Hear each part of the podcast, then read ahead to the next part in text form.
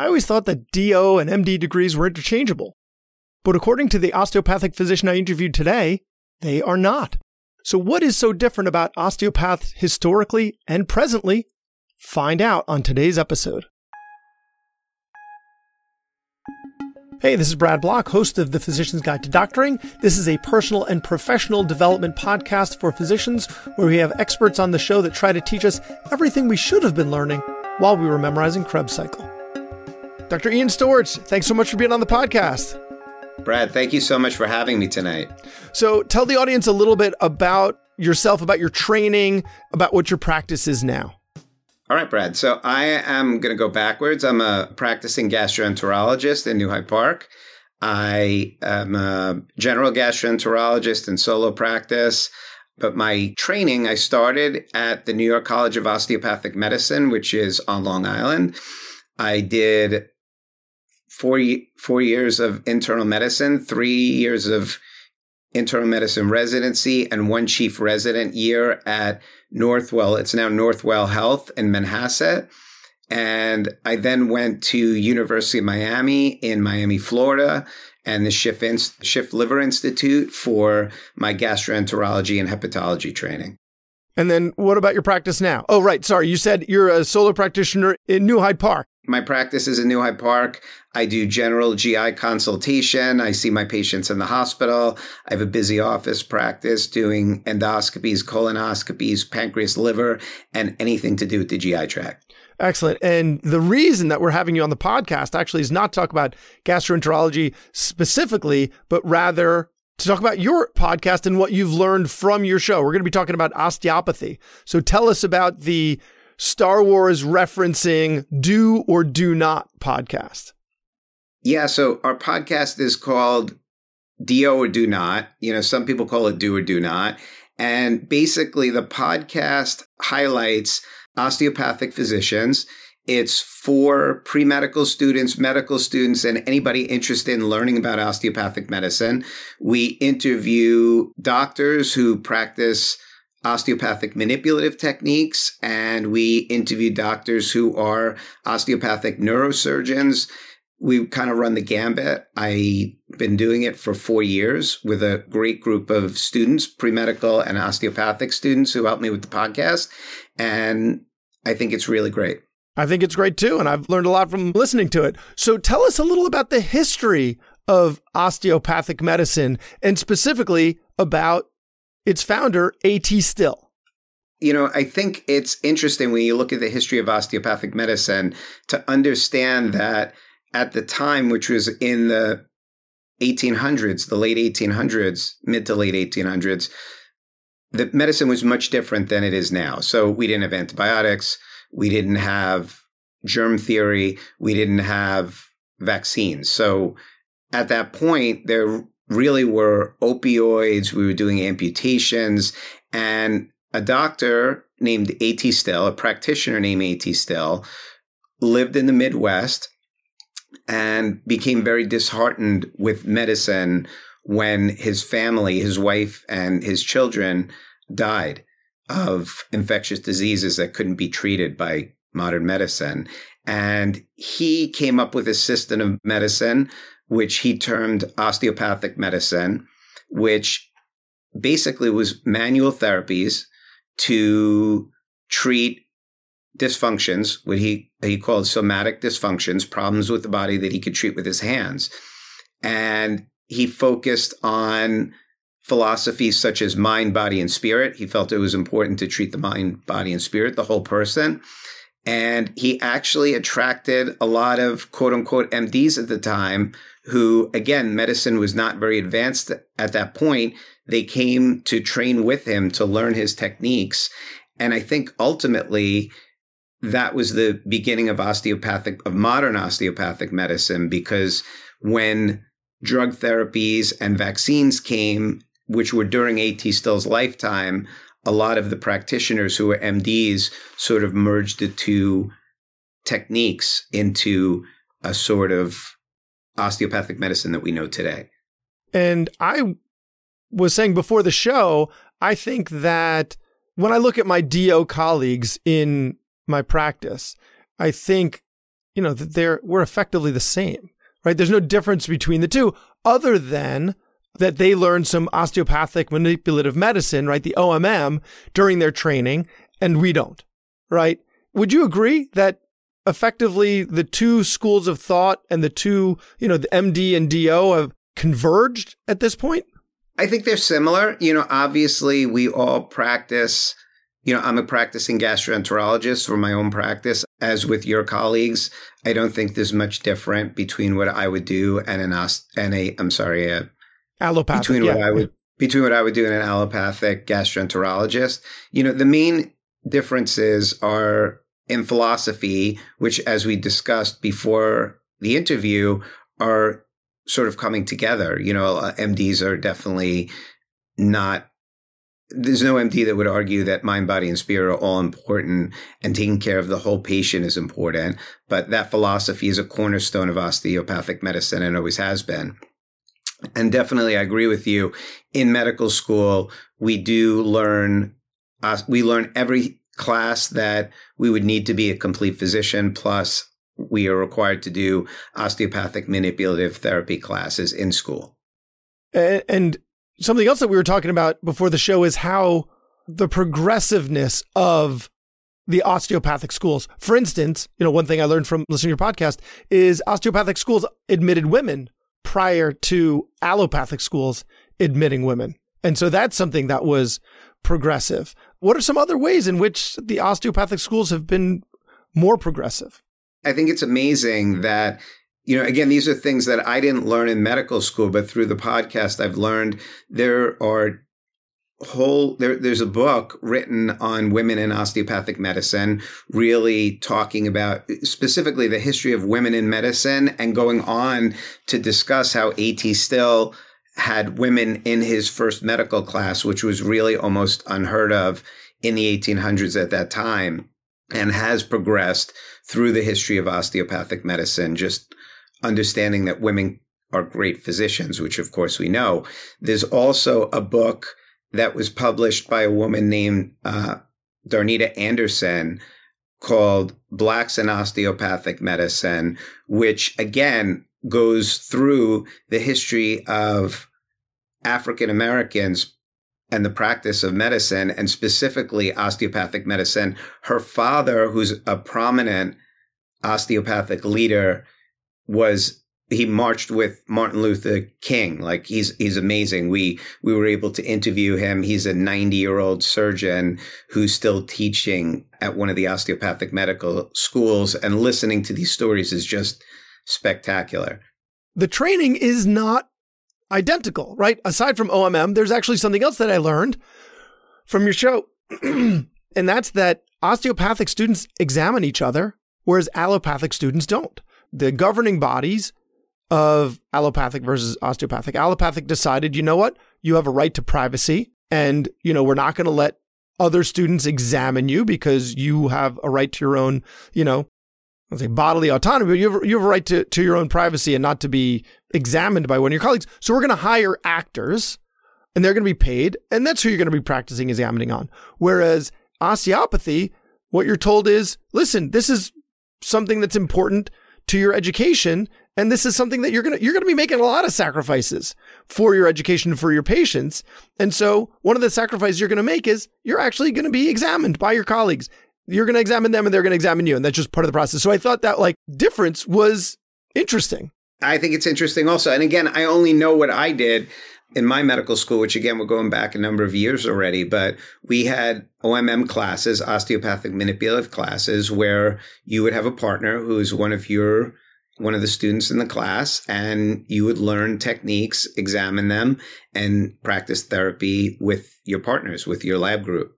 So you mentioned the OMM. What is OMM? So OMM is osteopathic manipulative medicine.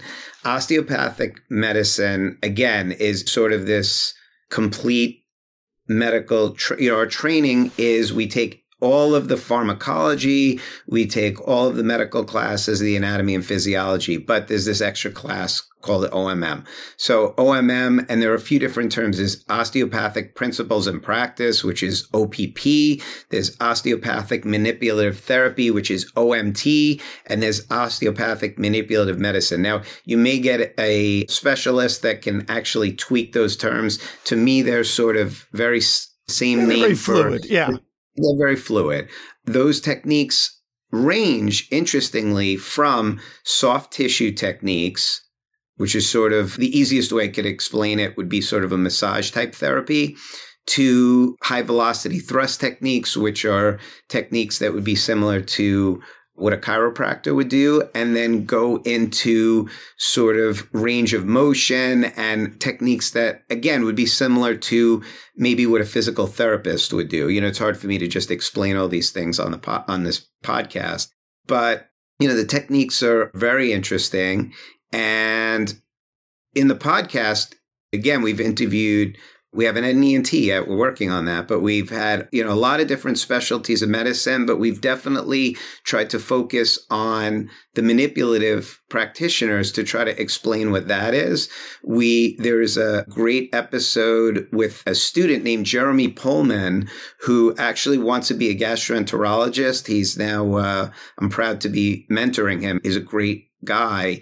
He wrote a book as a medical student, sort of outlining all of the osteopathic techniques. And, you know, those can be viewed online for anybody interested. I would look into Jeremy Pullman and his book to really get an idea of what the techniques are.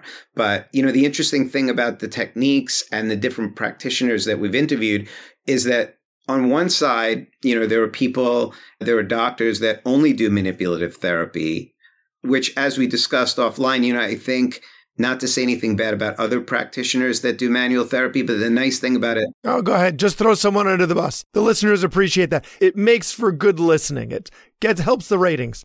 My uncle's a chiropractor. I love him. I think he has a great practice.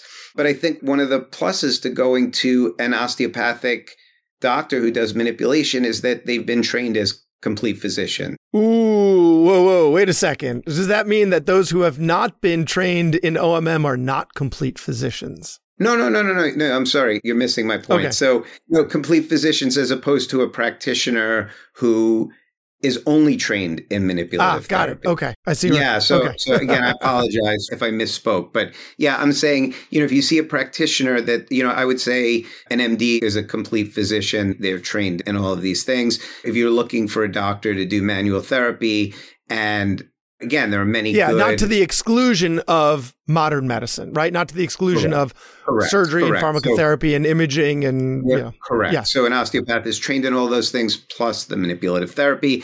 On the other side, we have doctors such as myself, who I'm a gastroenterologist. I don't practice any manual therapy. I have an appreciation for it. I don't practice it. And then the interesting doctors, or the ones that are really interesting to me, are the ones in the middle. We had a great interview with a surgeon who's at NYU Long Island, which used to be called Winthrop. His name is Balthazar. It's interesting. That's where I have privileges. Balthazar, he actually reached out to us. He's a trauma surgeon.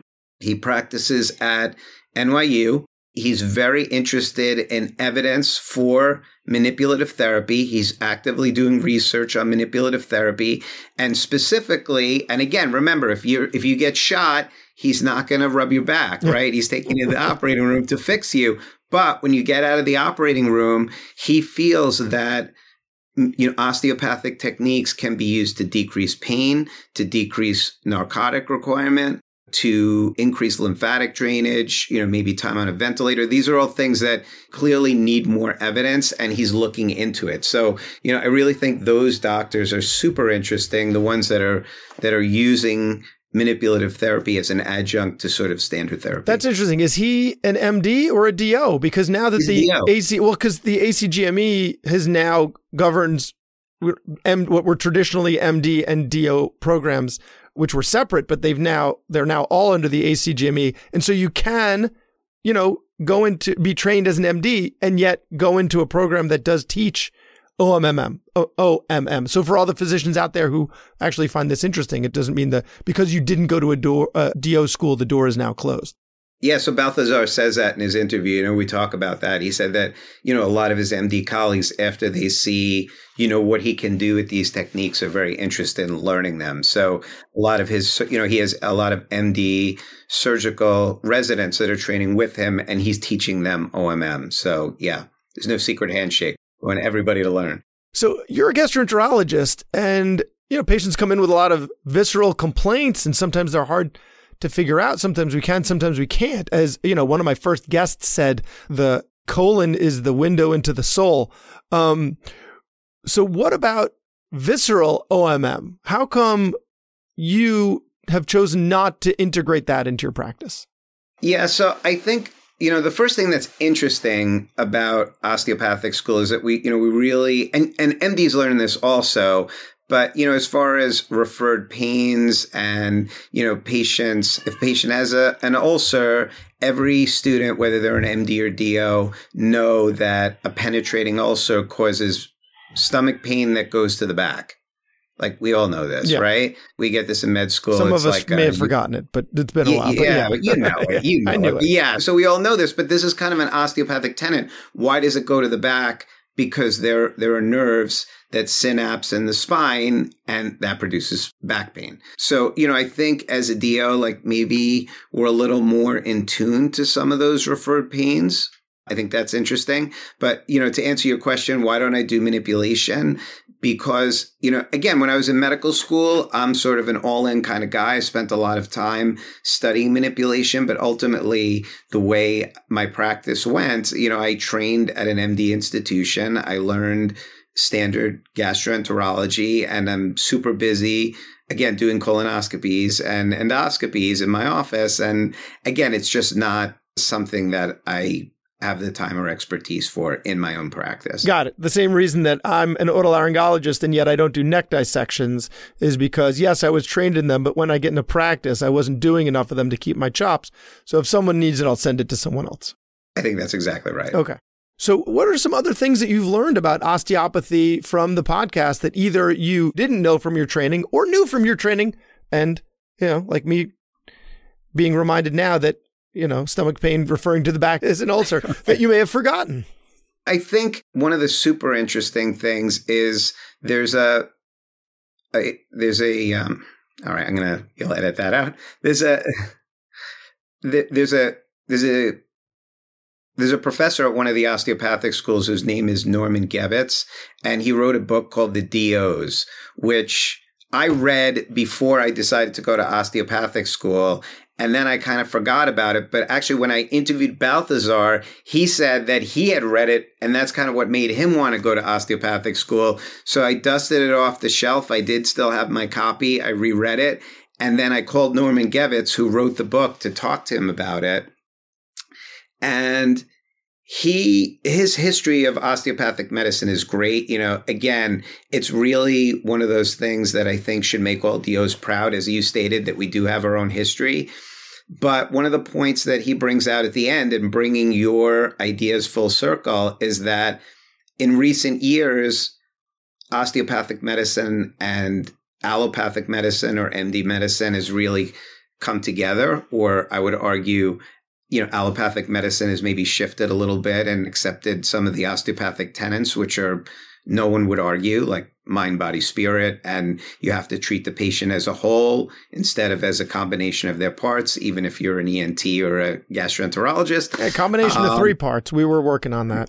Right. Exactly. But yeah, so, you know, but one of the points that he brings up at the end of the book is, especially as residencies merge and everything comes together, I think DOs need to be proud of who they are and really think about actively what makes osteopathic medicine special, or it will fade away. It sounds like the same reason my mom wanted me to marry a Jewish woman. It's like assimilation. Assimilation is more likely to lead to extinction here. You know, it's like they're accepted as equals, which you are, And that might end up being your undoing, is eventually it all just merges into one. And actually, we're seeing that with the ACGME, right? The ACGME now, there's no, it's all under one umbrella. So what are your thoughts on that? Yeah, so that's an interesting observation and an interesting point.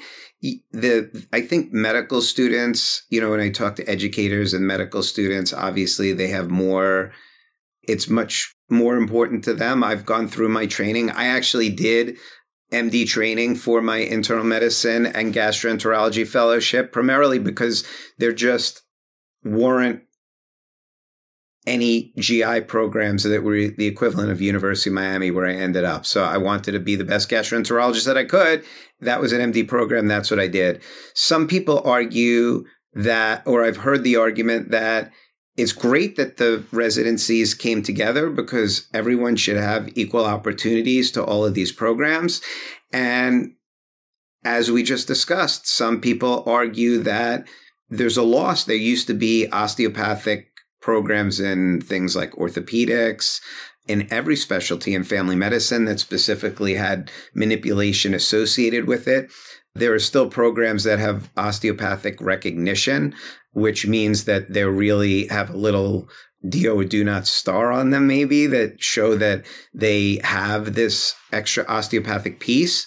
But there are definitely DOs that argue that the loss of the residency programs that are specifically osteopathic was a loss to the profession. And I think no one knows the answer to that, or we won't know the answer to that until 10 years from now, when everything kind of pans out. So, Brad, I know that you're the host and I'm on your show, but I'm going to kind of flip it around a little bit, if you don't mind. You are the host of your own show, so this is comfortable territory for you. I am. Yeah. So can you tell me now, you're in a big ENT practice, right? No, I'm in the big ENT practice. That's how I like to describe it. Excuse me, you're in the big ENT practice. So you're in the big ENT practice, and I looked at your website, and you have quite a number of DOs in your practice. We do, right? Yeah. So can you tell me, in your practice, and this is kind of what we are trying to talk about on the podcast, what you understand as the difference between a DO-ENT and an MD-ENT, and tell me what you think specifically when maybe you have a candidate coming in interviewing for your practice and they're a DO. There's no difference fundamentally between the two, because they've completed a residency program. They've done a number of, office hours and surgeries, and they've passed boards. Like they're equivalent. I have a colleague near me who I send all my complicated ear surgeries to, and he's a DO. I have another colleague, he's a good friend of mine. I think he's going to be on your show. He's on our board. Like, we have a board of physicians that run our practice. 7 out of 250 run the practice, and one of them is a DO. We don't think they're equivalent. And that's my perspective on all this, is there's no difference between any of us. I think we tend to see fewer DOs in academic practices rather than private practice, because I think their training programs tend to be more community-based rather than academic-based. And so if you're being trained by community physicians, you're more likely to be a community physician. If you're trained by academic physicians, I think you're more likely to feed into academic programs. And I think that's the only difference between the two. And again, with the merging of the ACGME, who knows if that's going to continue that way, or we'll just be even more equivalent than we are now. So the short answer is, I see zero difference. What about the osteopathic oath? We talked a couple episodes ago about the Hippocratic Oath and how the Hippocratic Oath that we take is not even close to the real Hippocratic Oath that refers to the Greek deities of healing, and you're not allowed to cut for stone, right? All these things that we tell ourselves is the hip. So what's the osteopathic oath? If this is a test, I'm going to fail. I definitely can't recite the osteopathic oath. But the first do no harm. That's the part of the Hippocratic, which isn't even in it, that we all remember. So, are there any parts of the osteopathic oath that stand out? Yeah. So, the whole primum non nocere, or do no harm, is definitely part of the oath. We're about to put up our 100th episode of Do or Do Not. And at the beginning of the episode, not to ruin it for anybody if this gets posted before, but I do recite the osteopathic oath. And at the end of it, I throw in, and this is just another Star Wars reference for those of you that love Star Wars, this is the way. It's a very good oath. I think it's very similar to the oath that MDs take when they finish medical school, but it definitely talks about doing no harm, taking care of patients, putting patients first, all of those things. But again, I think that little piece of culture is really what makes osteopathic medicine special. We have, again, our own oath, which is kind of cool. So in closing, what's one more interesting piece of osteopathic history, maybe, that we haven't covered today, right? Like, for instance, there's an osteopathic museum out there with osteopathic artifacts, right? Like A.T. Still's cane. What's something else you want us to know? Yeah, so I'll tell you. So when I told you at the beginning of the interview, like when I do something, I'm all in. So when I first started looking at osteopathic schools, and I think you alluded to this, there's a school, it was called Kirksville at the time. It's now called A.T. Still University. It's in Kirksville, Missouri. It's the founder school. It was awesome. So I flew out there. I went to Kirksville to interview. I loved the school. Again, I was a bit of a baby and I missed New York and my family, so I ended up in New York. But I loved A.T. Still University. They have a museum there. We actually interviewed the curator. There's a full-time curator of the museum. There are osteopaths from all over the world that come to the museum to visit. They have A.T. Still's cane there. They have his boots. There's the school is awesome. The dean of the school is a woman named Margaret Wilson. I highly recommend listening to her episode. She's just a great, strong woman, a great educator. And, I have some students now that are applying to osteopathic school that I'm mentoring that are helping with the podcast. Most of them are from the Northeast, and I really I've been trying to get them to open their mind and apply outside New York, and specifically to at least keep in mind A.T. Still University, just because it's really cool. All right. Well, fantastic. So the podcast, again, for the listeners, is the Do or Do Not podcast with Dr. Ian Storch. And Dr. Storch, thank you so much for your time. Brad, thanks again. I really appreciate the time. Thanks for listening. I have a favor to ask. You listened to the episode until the end, which means you either fell asleep or you really liked the episode. So please share it or like it or comment on a social media post or write us a 5-star review, something. It would really help me out. And maybe what you learned from this episode can help someone else too.